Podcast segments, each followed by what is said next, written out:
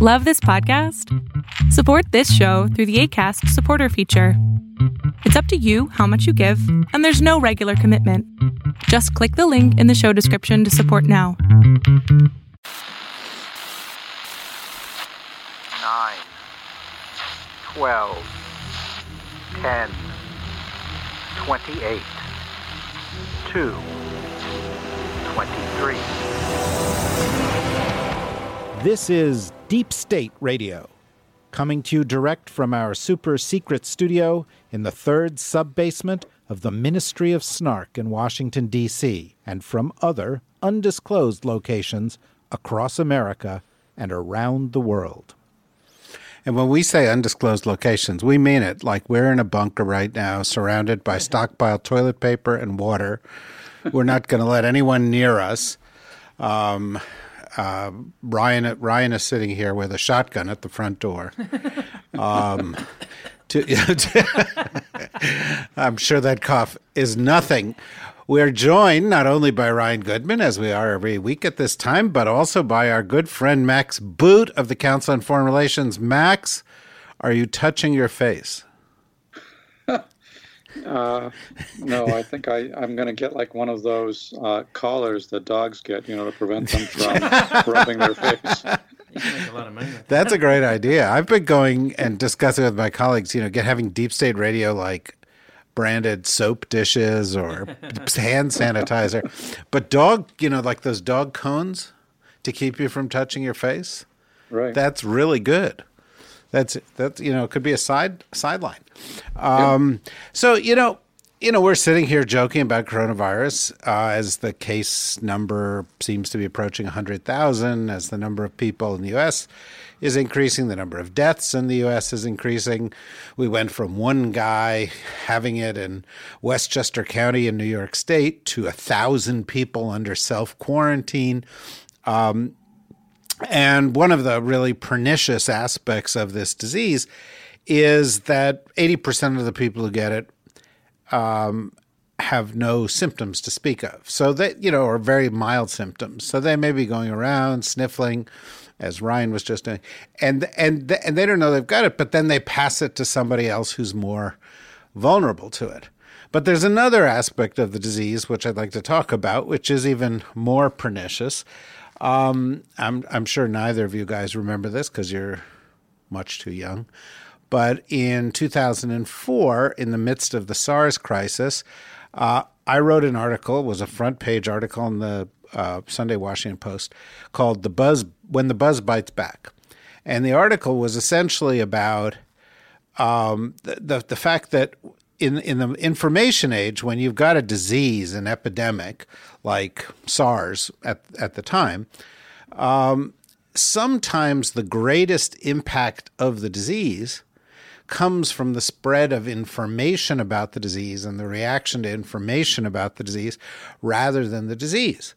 And it was at the time that I wrote this article um, that I, I made my only contribution to mankind um, which was a word, well, besides my daughter's, which was a word, um, infodemic, which is now in the dictionary. People talk about infodemic. And actually, I was, and I'll wrap this story up shortly, but I was at the time on the um, advisory board of the Johns Hopkins School of Public Health, the best school of public health that there is, also known as the Johns Hopkins Bloomberg School of Public Health.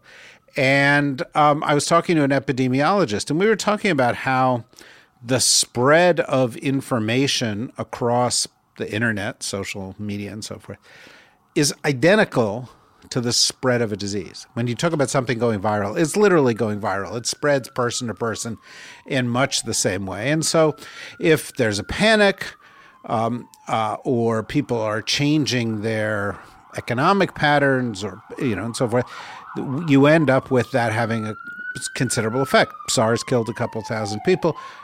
$40 billion in damage to the Asian economy. People stopped traveling. Uh, today, stock market went down precipitously at the opening because airlines are say are, are, are expecting hundreds of millions in losses because people aren't traveling. The Geneva Auto Show was canceled. The London Book Fair was canceled. Um, uh, opera companies. I, my wife's an opera singer. She was saying that opera companies are now talking about canceling shows, and they they say, well, this is force majeure, which means that they don't have to pay the people in their contracts, and all of a sudden there are people who aren't getting paid. So that's one aspect of an infodemic.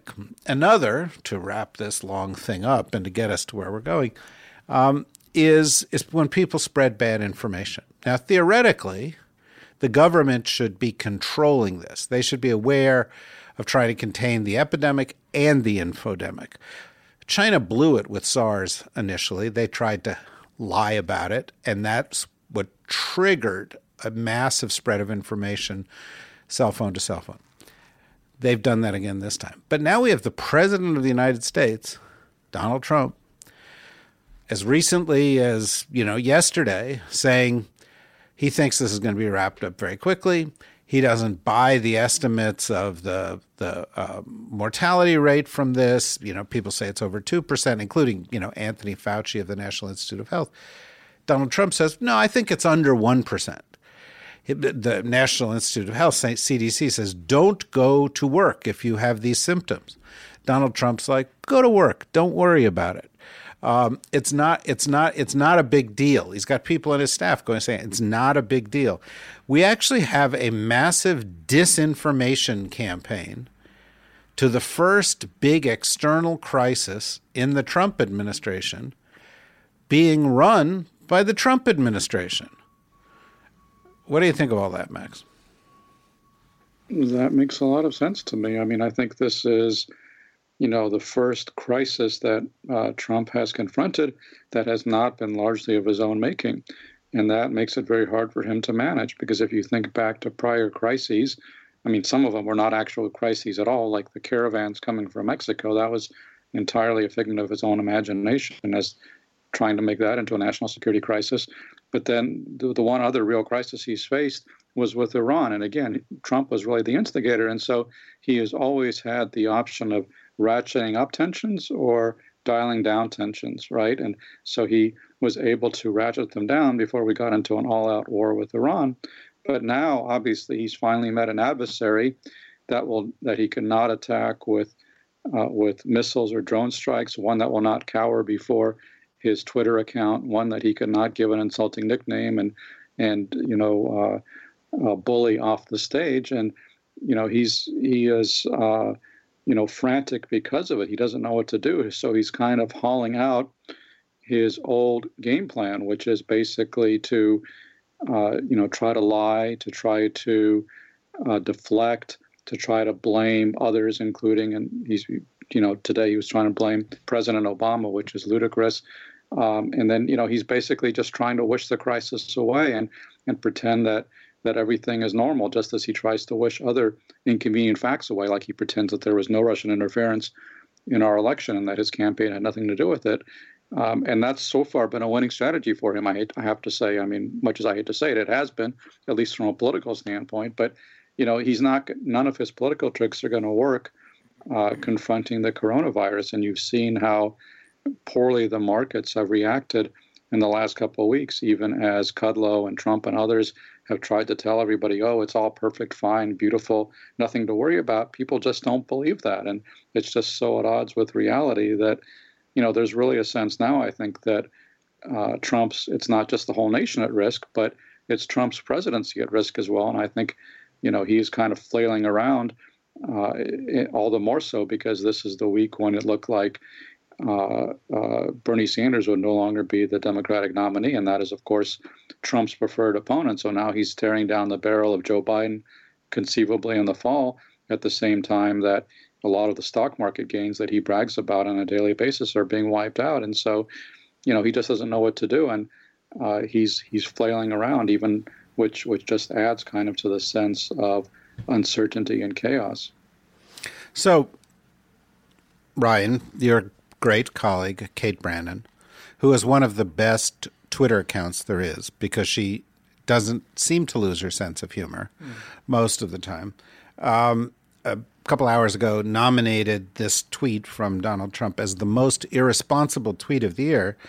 Uh, he said, with approximately 100,000 coronavirus cases worldwide and 3,280 deaths, the United States, because of quick action on closing our borders, has, as of now, only 129 cases, 40 Americans brought in, and 11 deaths. We're working very hard to keep these numbers as low as possible.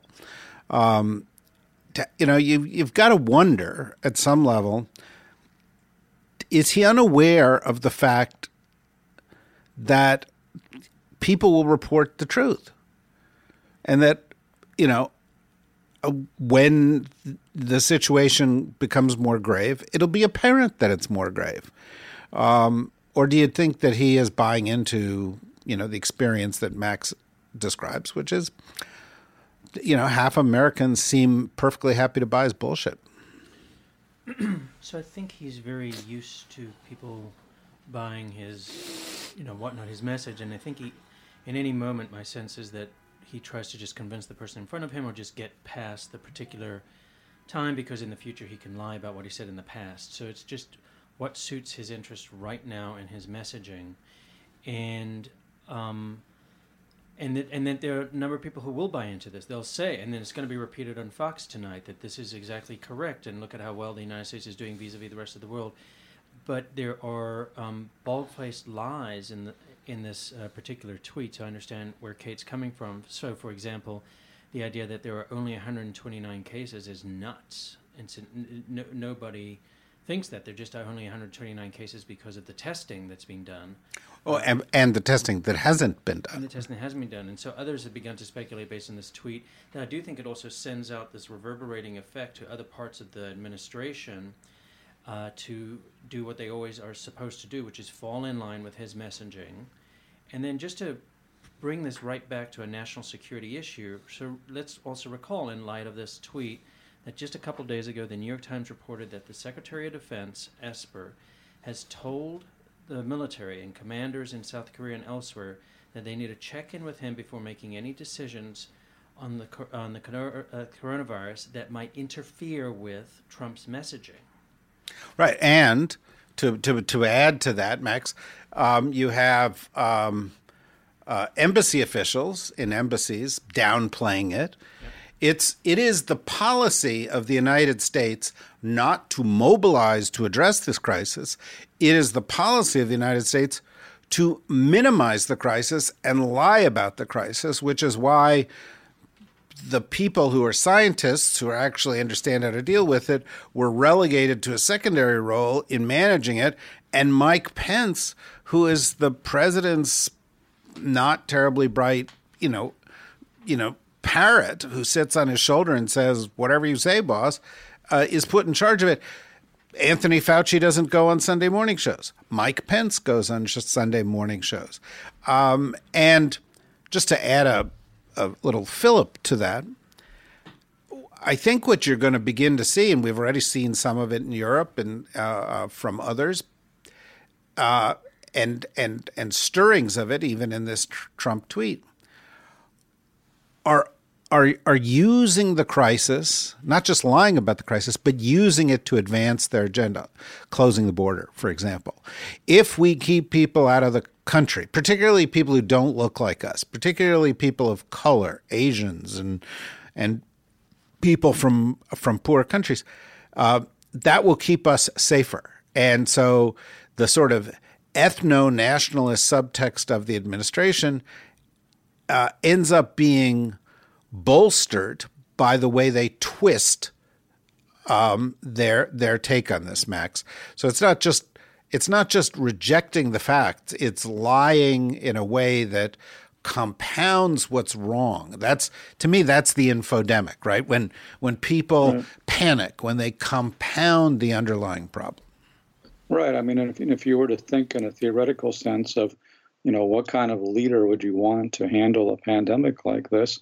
pretty much uh, the ideal would be the opposite of Trump in every respect. You would want somebody who would have respect for facts, who would level with the public, uh, who would not, you know, induce panic with with over the top uh, fear, uh, but also at the same time would not induce complacency by, uh, you know, pretending that everything was fine. And of course, you know, that kind of leader is exactly the kind of leader that Donald Trump is not. For him, everything is is viewed through only one prism, which is political self-interest. What what benefits Donald Trump? And he doesn't even think ahead. I mean, for Donald Trump, you know, long-term planning is figuring out if he's going to go to Burger King or, or McDonald's for lunch.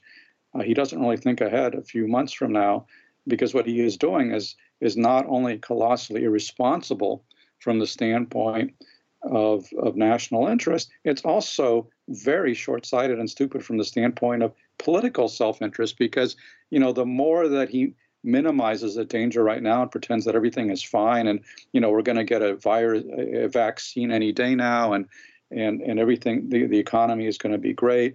Only a few dozen people have it, everybody's going to be fine.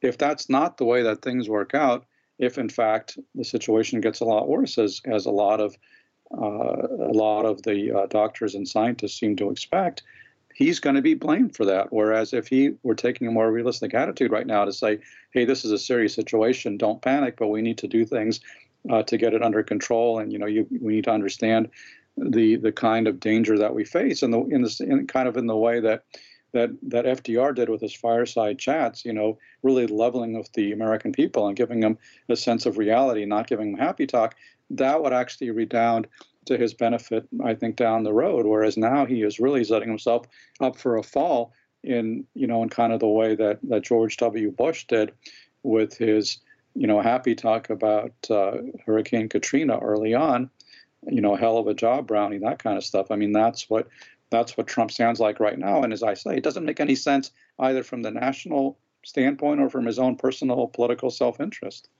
If you like deep state radio, you might want to give a listen to Deep Dish on Global Affairs, a foreign policy podcast that goes beyond the headlines on critical global issues. Each episode features new experts explaining current events, including the Trump administration's plan in Syria. Deep Dish examines what's happening, why it matters, and what you should watch for as the stories unfold. Subscribe to Deep Dish on Global Affairs today wherever you get your podcasts. You know, Ryan, during the SARS crisis, I had a little company um, called IntelliBridge, and we at the time were doing sort of early stuff in open source intelligence. My, and I had these partners who were experts Anthony Lake, former national security advisor, Susan Rice, who later became a national security advisor, John Gannon, who had been at the CIA, and others. And um, uh, the, at the time, the person who was running the analytical operation was a, a, a great guy, former U.S. Navy admiral. And one day he came in to me and he said, one of the analysts who was reading stuff in Chinese on the internet had seen Chinese newspaper blurb in a Guangdong newspaper that said, adds to the rumors of the spreading virus, don't panic.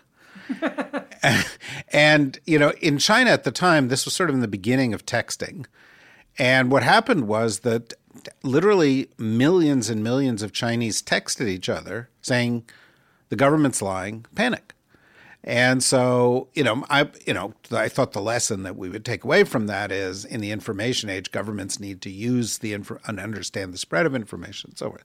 Well, the Chinese government didn't learn it this time. And if anybody listened to the podcast we did a couple weeks ago with Laurie Garrett, who is one of the leading experts on this, she talked about the level of deception of the Chinese government. But it seems like the US government hasn't learned it either. Um, and, you know, it used to matter that you could trust your government to to tell you the true. They wouldn't, you know, the, the, the, the, you know, politicians always lie about how great they are and stuff like that. But when really, you know, if the, when the asteroid is heading for the planet, you're expecting the government mm-hmm. to to to be straight with you. And now I think the U.S. is in a different situation where the people expect the government to be lying. They they expect deception, and it carries over beyond this, right? And and and I want to sort of shift the discussion to a different dimension of this, which is a couple weeks ago we all were talking about the appointment of Rick Grenell as a director of national intelligence. Now, as predicted, what the president did was he has appointed Representative Ratcliffe, who he had, or he'd nominated Representative Ratcliffe, who he had nominated before, to this job because it starts the clock again on Grenell. And Grenell, as you pointed out on the podcast, now can serve for 210 days more in this post, even if Ratcliffe gets rejected or withdraws his nomination again. And that was pretty bad, and we were pretty outraged by it. But then he brought in a guy named Kash Patel, who was a NSC guy who was um, kind of a Republican enforcer in this thing. And the the message was he was going to weed out the disloyal members of the deep state who were not toeing the, the, the line. The line, as you described it in the Defense Department, we talk about it in the State Department as well. But now there's yet another person who's been brought into this mix, who is the White House lawyer, who um, I think his name is Ellis, who was um, responsible for trying to bury the whole Ukraine call in you know and protect the president by illegally classifying something that shouldn't really have been classified. Uh, and he's got a similar purpose and he's got you know an undersecretary level role in this agency um, that is a you know the, the intelligence community's job is to gather intelligence and tell the truth and and and they're now putting a whole cluster of people in charge of it to suppress the truth to get rid of the truth tellers it's it's it's dystopian orwellian craziness but you know, I think most people who you know they're caught up in the election, they're not following the appointment of Ellis. What's the significance? Yes, I do think this is a looks like a takeover of the intelligence agencies, the intelligence community, with people who are very politically loyal to the president, and in fact have demonstrated their political loyalty through engaging in behavior that is uh, deeply unethical. Um, and so and and now we have this you know forced choice that it looks like maybe even the Senate might bend because they have to choose between Ratcliffe and Grenell as the head of the Office of Director of National Intelligence.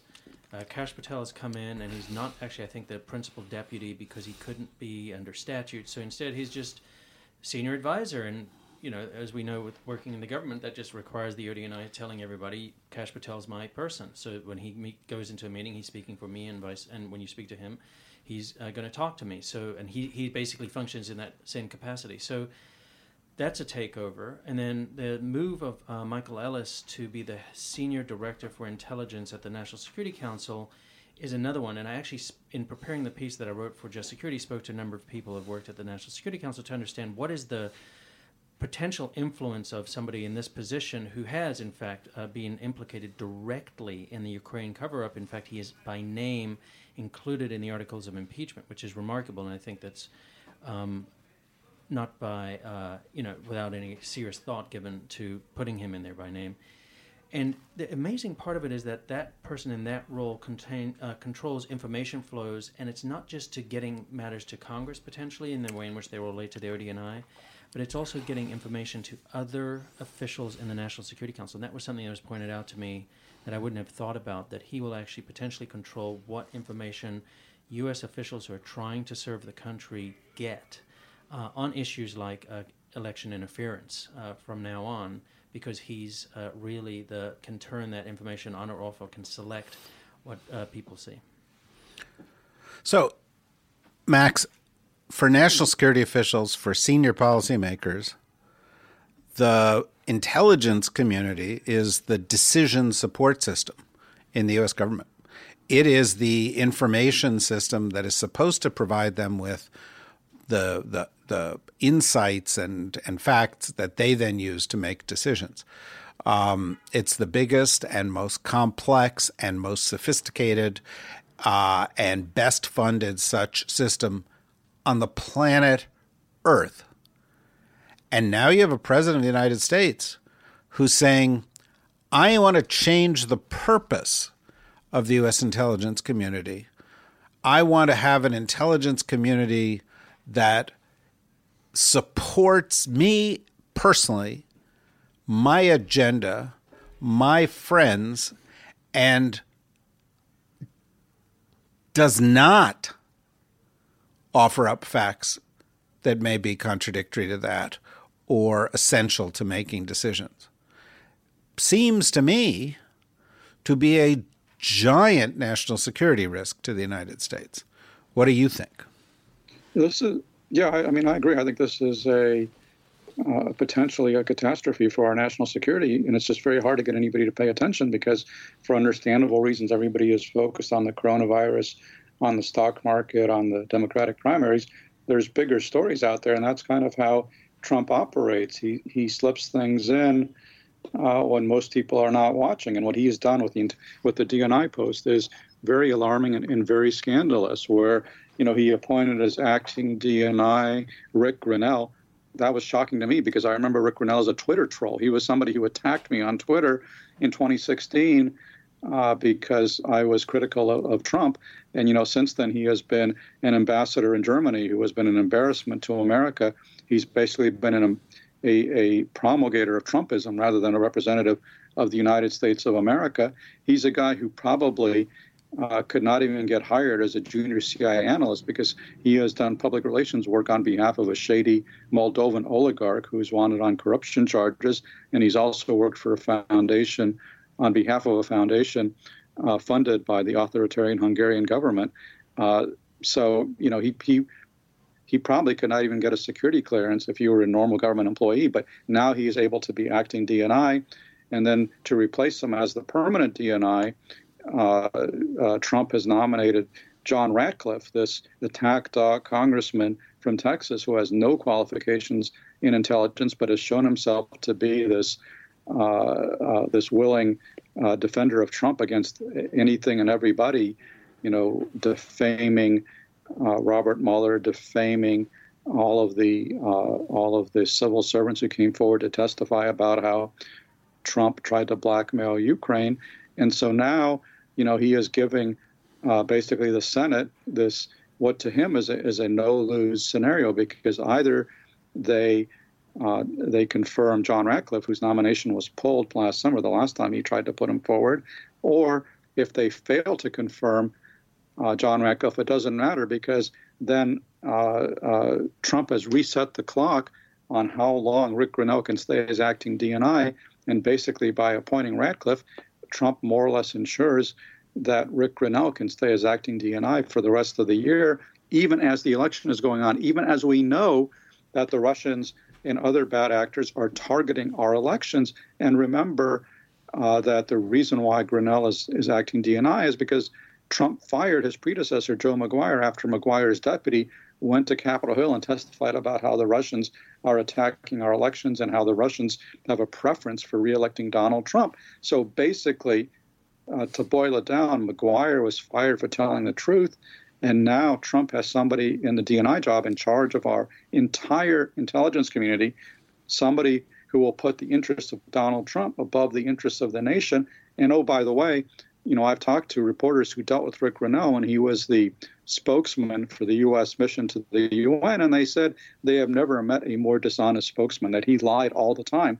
And this is a job where you have to be a truth teller. You have to be willing to tell unpleasant truths to the president. And that's the last thing that Donald Trump wants to hear, and that's the last thing that Rick Grenell is going to do. So basically, Donald Trump has hijacked our intelligence community and placed uh, these political loyalists on, on top of there. Uh, and, and you have to think that part of the reasoning may be to prevent the intelligence community from fighting back against Russian political interference, and certainly to prevent the emergence of a whistleblower like the one who revealed Donald Trump's attempts to blackmail Ukraine. This is just an incredibly nefarious and dangerous attack on the rule of law and the foundation of our democracy. And I'm so, you know, I'm so glad, David, that we're talking about it here because I, I'm just very frustrated that not enough people are paying attention to this. Well, it's interesting. You know, I remember when, by the way, you are not the only one. Rick Grenell trolled me too. He attacked me several times back in the day when he was an attack. Did he ever attack you, Ryan? Feeling bad, he did not. He didn't. Well, maybe, maybe the time. Give him will a come. chance. He'll still yeah, the time will come. Um, he should have attacked you. I just, I want you to know that. But, but I, you know, I. I remember back, you know, when Trump was coming in, some of the apologists were like, well, look, this is Trump. Trump's a marketer. Trump's the guy, you know, he's the front guy. He's going to let everybody do their job. And essentially, he's going to go out and he's going to spin things and maybe he'll talk about them a little bit too much. But, you know, he's a PR guy. Um, but but but here's what happened. Instead of being the PR guy for his administration and sometimes lying, he has turned the purpose of the entire administration into PR, into serving the storyline about him that he wants to sell. And this president, who got elected in part by a disinformation campaign from a foreign enemy, has turned the government, Mike Pompeo, Mike Esper, Rick Grenell at ODNI, into a disinformation machine and fired everybody he has seen. Anybody who's come up and said, I want to tell the truth. Marie Yovanovitch, Alexander Vindman, you know, Alexander Vindman's brother, Yevgeny, gets fired because he's his brother. Um, uh, you know, whistleblowers, everybody, they all get cleaned out. The message is very clear down the line. To, you know that that if you tell the truth, if you stand up to the president, if you advance the you know the the, the your obligations, uh, you know under your oath to the Constitution, you're going to get fired. If you lie for the president, if you spread disinformation, if you minimize risks that the president thinks are politically ugly, if you eliminate stories that the president thinks are politically ugly, you will succeed within this administration. The whole government, born of a disinformation campaign, has become a disinformation engine. Yes, and I think what's also remarkable about it is not just the PR of the outward facing lies, and I also want to just add. Uh, uh, the National Security Advisor O'Brien to that list. But it also appears to be lies towards the president, not as not to tell him um, things that he doesn't want to hear, and, uh, and also just to give attribution back to Kate Brannen because it was in a conversation with her and she had registered something that I saw too, but I didn't register in the same way.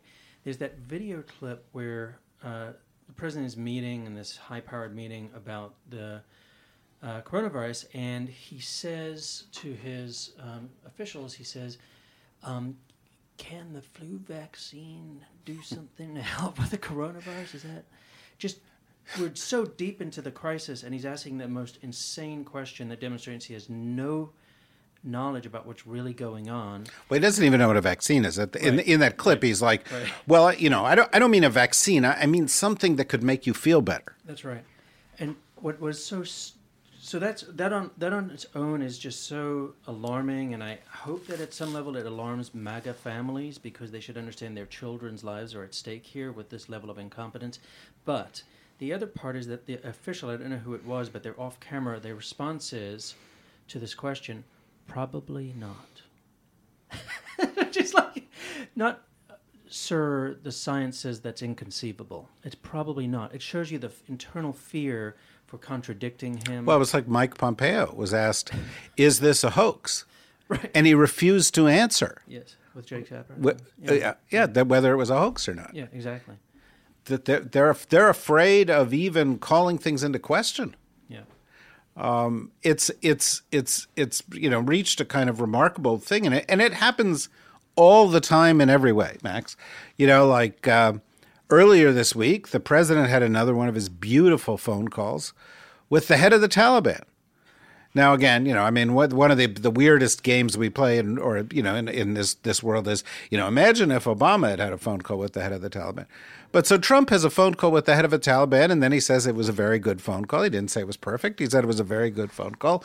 And a day later, there were like 30, 40 attacks of the Taliban, um, uh, you know, against um, you know the Af- Afghan government uh, locations and civilians uh, in violation of the temporary you know uh, uh, uh, uh, cessation of hostilities that Pompeo had engineered just a couple of days before and and the president says it's fine and a day later it's not fine and it's not even a story nobody nobody gives a shit. You know, you were you're talking about how hard it is to get people's attention. This, you know, this, this, is the Taliban. These were the allies of, you know, uh, Osama bin Laden. These were the people that we've chosen to fight a war for 20 years, quite apart from the fact that we're essentially surrendering and getting out of Dodge and handing the keys back to them saying, whoops, sorry. You know, the, the, the, the, the reality is he's lying about this. Um, like he's lying about the coronavirus, like he's lying about the Russian intervention, like he's having people lie for him at every level of the United States government and not a peep. Not not even from, you know, news media, not even from observers. They're not there weren't a plethora of columns and, you know, various places saying, "Oh, there he goes again. This is really dangerous." What, what what's right. what's going on, Max? Well, I wrote about the, the Afghan peace deal, and I just feel like there's not a lot of interest. I, that those columns of mine did not generate the kind of clicks that that other pieces do. Uh, this is kind of the forgotten war, and and now it's the it's the forgotten settlement or the forgotten withdrawal from the war. But you know, I was thinking in playing that you know the game that you mentioned. What if Obama did this? Because you know, I'm old enough to recall when uh, President Obama released five Taliban members in return for Sergeant Bowe Bergdahl, who was held by the Taliban. And the Republicans went nuts. I mean, they said he was selling out our national security. They basically called him a traitor, et cetera, et cetera. Well, now Trump is not releasing five members of the Taliban, he is releasing 5,000 of them. And this is over the protests of the democratically elected government of Afghanistan, President Ashraf Ghani, who in fact is saying that he's that those those prisoners are actually in his custody and he's not going to release them because this they would just go right back to to killing innocent people and that would denude him of any leverage, negotiating leverage in his talks in the talks with the Taliban, which may or may not start. Um, and you know, so if, if you know President Obama or President Clinton were releasing 5,000 Taliban, I mean, you could imagine that all, every Republican in the land would be having apoplexy. I mean, you know, Sean Hannity would be on every night screaming about treason, sellout, uh, you know, how the death penalty is the only fit punishment, et cetera. And now there's, you know, with, with a handful of exceptions, and I will I will give props here to a couple of people I often disagree with, John Bolton and Liz Cheney, who I think are honest enough to say this is a bad deal and to speak out against it. But otherwise, it's it's really crickets. Uh, even though they would be livid uh, if any Democrat did this, and you know, unfortunately, this is just part of the pattern of this administration where uh, just Trump can get away with with stuff that nobody else can get away with, and especially stuff that Republicans would never let a Democrat uh, get away with. And you know, I'm I'm I'm quite worried about what is the fallout going to be of the of the so-called Afghan peace deal, which is not really a peace deal at all, uh, because it actually the terms from what we know, and we don't know everything, but the terms that we know of are are much worse than what administration spokesman and the negotiators had led us to believe because they very carefully hid the fact that we were going to withdraw entirely within 14 months, not just all of our troops, but also all of our allied troops, all of our contractors, they're all going to be gone within 14 months. We're going to release these 5,000 prisoners. And oh, by the way, we're also going to lift sanctions on the Taliban, even as the Taliban are completely undefeated and continue with their offensive. So you know, what kind of incentive do the Taliban now have to negotiate with the government of, of Afghanistan and make any kind of concessions? They don't. I mean, all they have to do is wait 14 months after 18 years of war, 14 more months will be gone, and the government of Afghanistan will, will be at their mercy. So, uh, you know, that I, I really worry. I fear what's going to happen to our friends in Afghanistan. People have risked their lives to resist the Taliban. What's going to happen to the women of Afghanistan? I mean, I think this is a a true tragedy in the making, and and I fear very few Americans uh, care about it. Well, I think that may be the problem, honestly. I mean, um, you know, we went in in in uh, in in the wake of 9/11 to do what any president would do, which was go after the people who went after us. Um, but then stayed and got involved, and the Taliban have known just as the tribal leaders have known there, just as the government of Afghanistan has known since 2001, that we would someday leave, that we didn't really care that much, that there wasn't a lot of political will to be there. And whether it was the Bush administration or the Obama administration or the Trump administration, that was the message that was being sent. Um, and now, you know, Ed Luce, uh, our, our, our deep state radio colleague, has a column today in the FT uh, in which he talks about, you know, the Taliban know that Trump will take any deal. He just wants out, and they can do anything they want. He just wants out, and Trump knows no one gives a shit. Right. I think that's Yeah. I think that's right. Um, and yeah, and Josh Geltzer had pointed that out as well on Twitter that the you know the art of the deal guy, the the deal maker, signaled well in advance that he was going to pull out.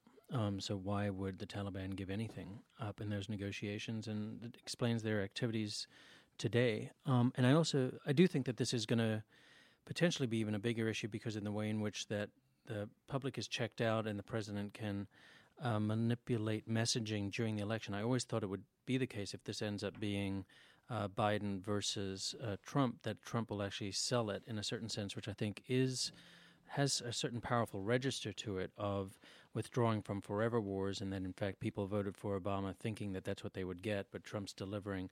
So I think this particular topic is one that'll be with us um, for the next several months. Well, let's spend the last five minutes talking a little bit about what you've just brought up. Um, uh, we had Super Tuesday this week, and the consequence of Super Tuesday was uh, a series of very big wins for Joe Biden. Not just a lot of delegates, but very substantial margins in state after state, and state after state. Bernie Sanders getting 20% of the vote, 25% of the vote, always under 30% of the vote.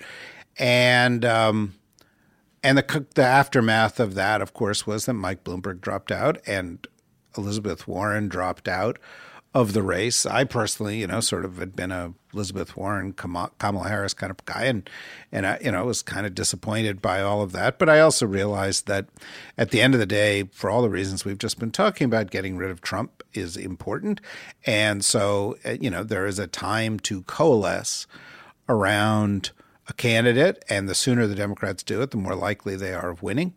Uh, and it looks like, for whatever reasons, and, and I think some of them are not, not great reasons, the Democratic Party is going to coalesce around Joe Biden. So now you have this stunning contrast.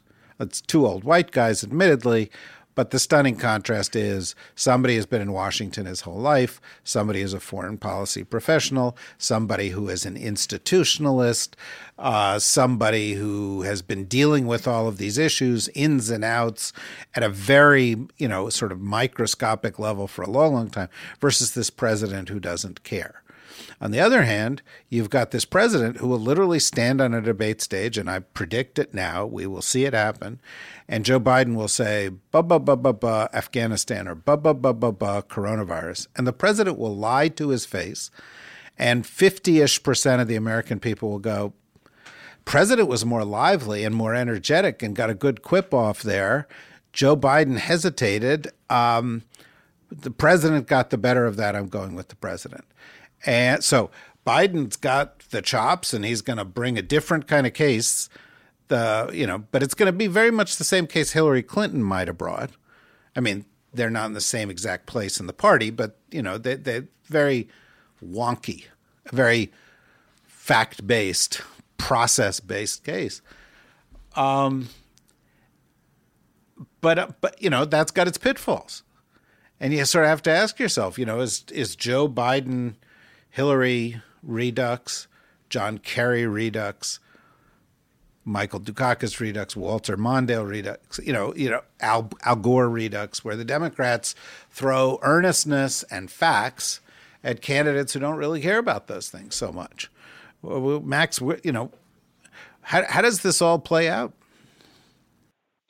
Well, I mean, we don't know uh, with with Biden how it, it, it plays out, but I think that the odds of success against Trump are greater than if the Democrats had nominated Bernie Sanders, which is where it looked like they were heading a couple of weeks ago, uh, because Sanders is this far left uh, figure who labels himself a democratic socialist. And you know, Trump would certainly certainly attack any Democratic opponent as an open border socialist. But Bernie Sanders actually is an open border socialist, so it's very hard for him to defend against that. And I just think that uh, Sanders would risk alienating a lot of middle of the road voters that Democrats needed to win the House in 2018 and need to win uh, uh, the White House in 2020. Whereas I think Biden has a real chance to mobilize a broad coalition. He's, you know, Bernie Sanders' whole play is mobilize his base. He's never really moved beyond his youthful left wing base, whereas Biden has shown an ability to to mobilize a much broader coalition, including a lot of these uh, white suburban college educated women who were crucial in handing the House to uh, to the uh, Democrats in 2018. They can't stand Trump, and if they have, I think if they have an acceptable Democratic candidate, they will vote for that candidate. So I think, you know, Biden actually could turn out to be a very formidable candidate against Trump, and that's why I think you saw Trump freaking out and, and, and basically got himself indicted trying to knock off uh, knock off uh, Biden with this bogus Ukraine scandal, which then blew up in his face. Now, just the fact that it's blown up in his face is not going to stop him from running that that same play uh, and making him out to be crooked, you know, uh, Joe, just like they tried to make out crooked Hillary. They're going to run a lot of the same playbook, and now they're claiming that, you know, Biden is senile, uh, although he's he sounds pretty darn articulate compared to Donald Trump 95% of the time. And of course, now they're going to be claiming that, you know, Biden is going to drop dead any day, just like they claimed that Hillary Clinton was going to drop dead any day four years ago. So they're going to run all the same charges. But the question is, is it going to stick? And I think there is good cause to, to think at least some of it is not going to stick because, uh, you know, I just think that uh, people know who Joe Biden is. Uh, he has not been defined as negatively as Hillary Clinton was for decades and I think people understand that. Yeah, he's kind of inarticulate and he he blunders, he commits gaffes, but he's basically a good-natured guy. Uh, he's not a crook. He's he's actually somebody who's a very empathetic and, and, and sympathetic person. Um, so, you know, I don't want to underestimate the Trump attack machine because they are not bound by any scruples. Uh, they don't mind being utterly dishonest. They're probably going to be helped by Russia, frankly. Uh, so this is going to be you know what, what's going to happen is going to be of great concern. But uh, and, uh, but I think this would have happened to any Democratic candidate, and I think uh, just based on on who Joe Biden is and what kind of campaign he's run, I think he has a real chance to prevail. I think that's you know really putting the fear into into Trump, and this in some ways this could be one of his worst weeks in a long time because the combination of coronavirus and, and Joe Biden uh, may do far greater damage to his presidency than than Ukraine and Adam Schiff were able to do. Um, no, there's no question about that. Um, just in the minute or two we've got left, Ryan, one of the things that we know we can count on is the return of Burisma, hmm. the return of Senate investigations. Ron Johnson has talked already about we are going to dig into this. And it, and it doesn't really matter. You know, Hillary Clinton didn't do anything wrong in Benghazi, and she didn't do anything wrong with her servers, and she didn't do anything wrong with the Clinton Global Initiative. Um, but that was enough to raise some doubts. What do you think is going to happen on the Burisma front?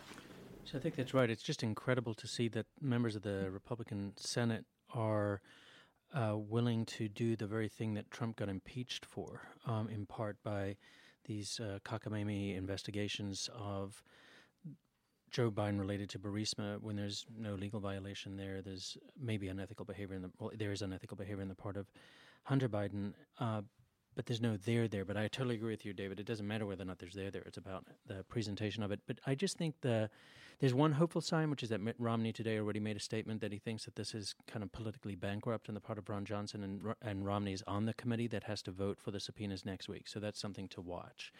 But Ron Johnson, and I plan to write a little bit of something about this, is so directly implicated in the Ukraine scheme.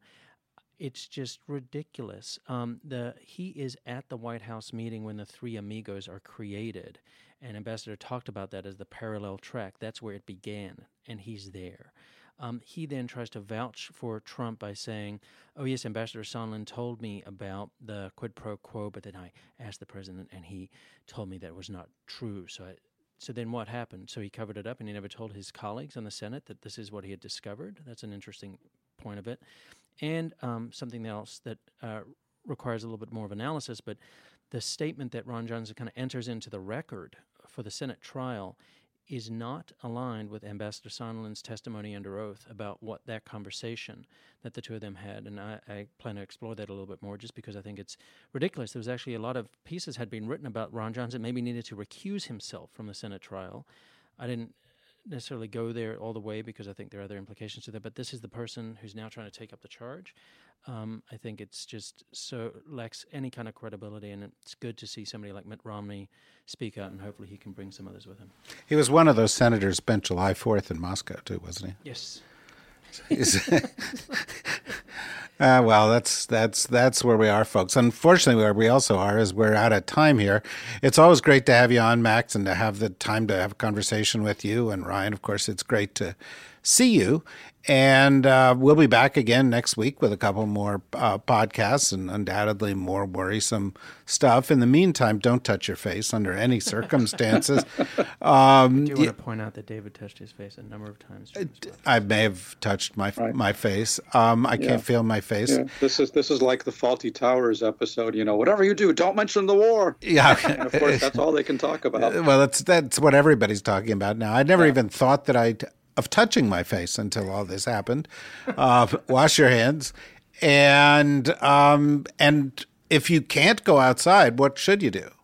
Listen to Deep State Radio, go to the DSRnetwork.com, read Max's columns in the Washington Post, go to Just Security, read all the great stuff that Ryan and his colleagues are putting up.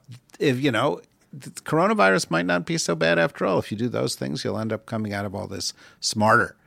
See you again soon. Bye bye.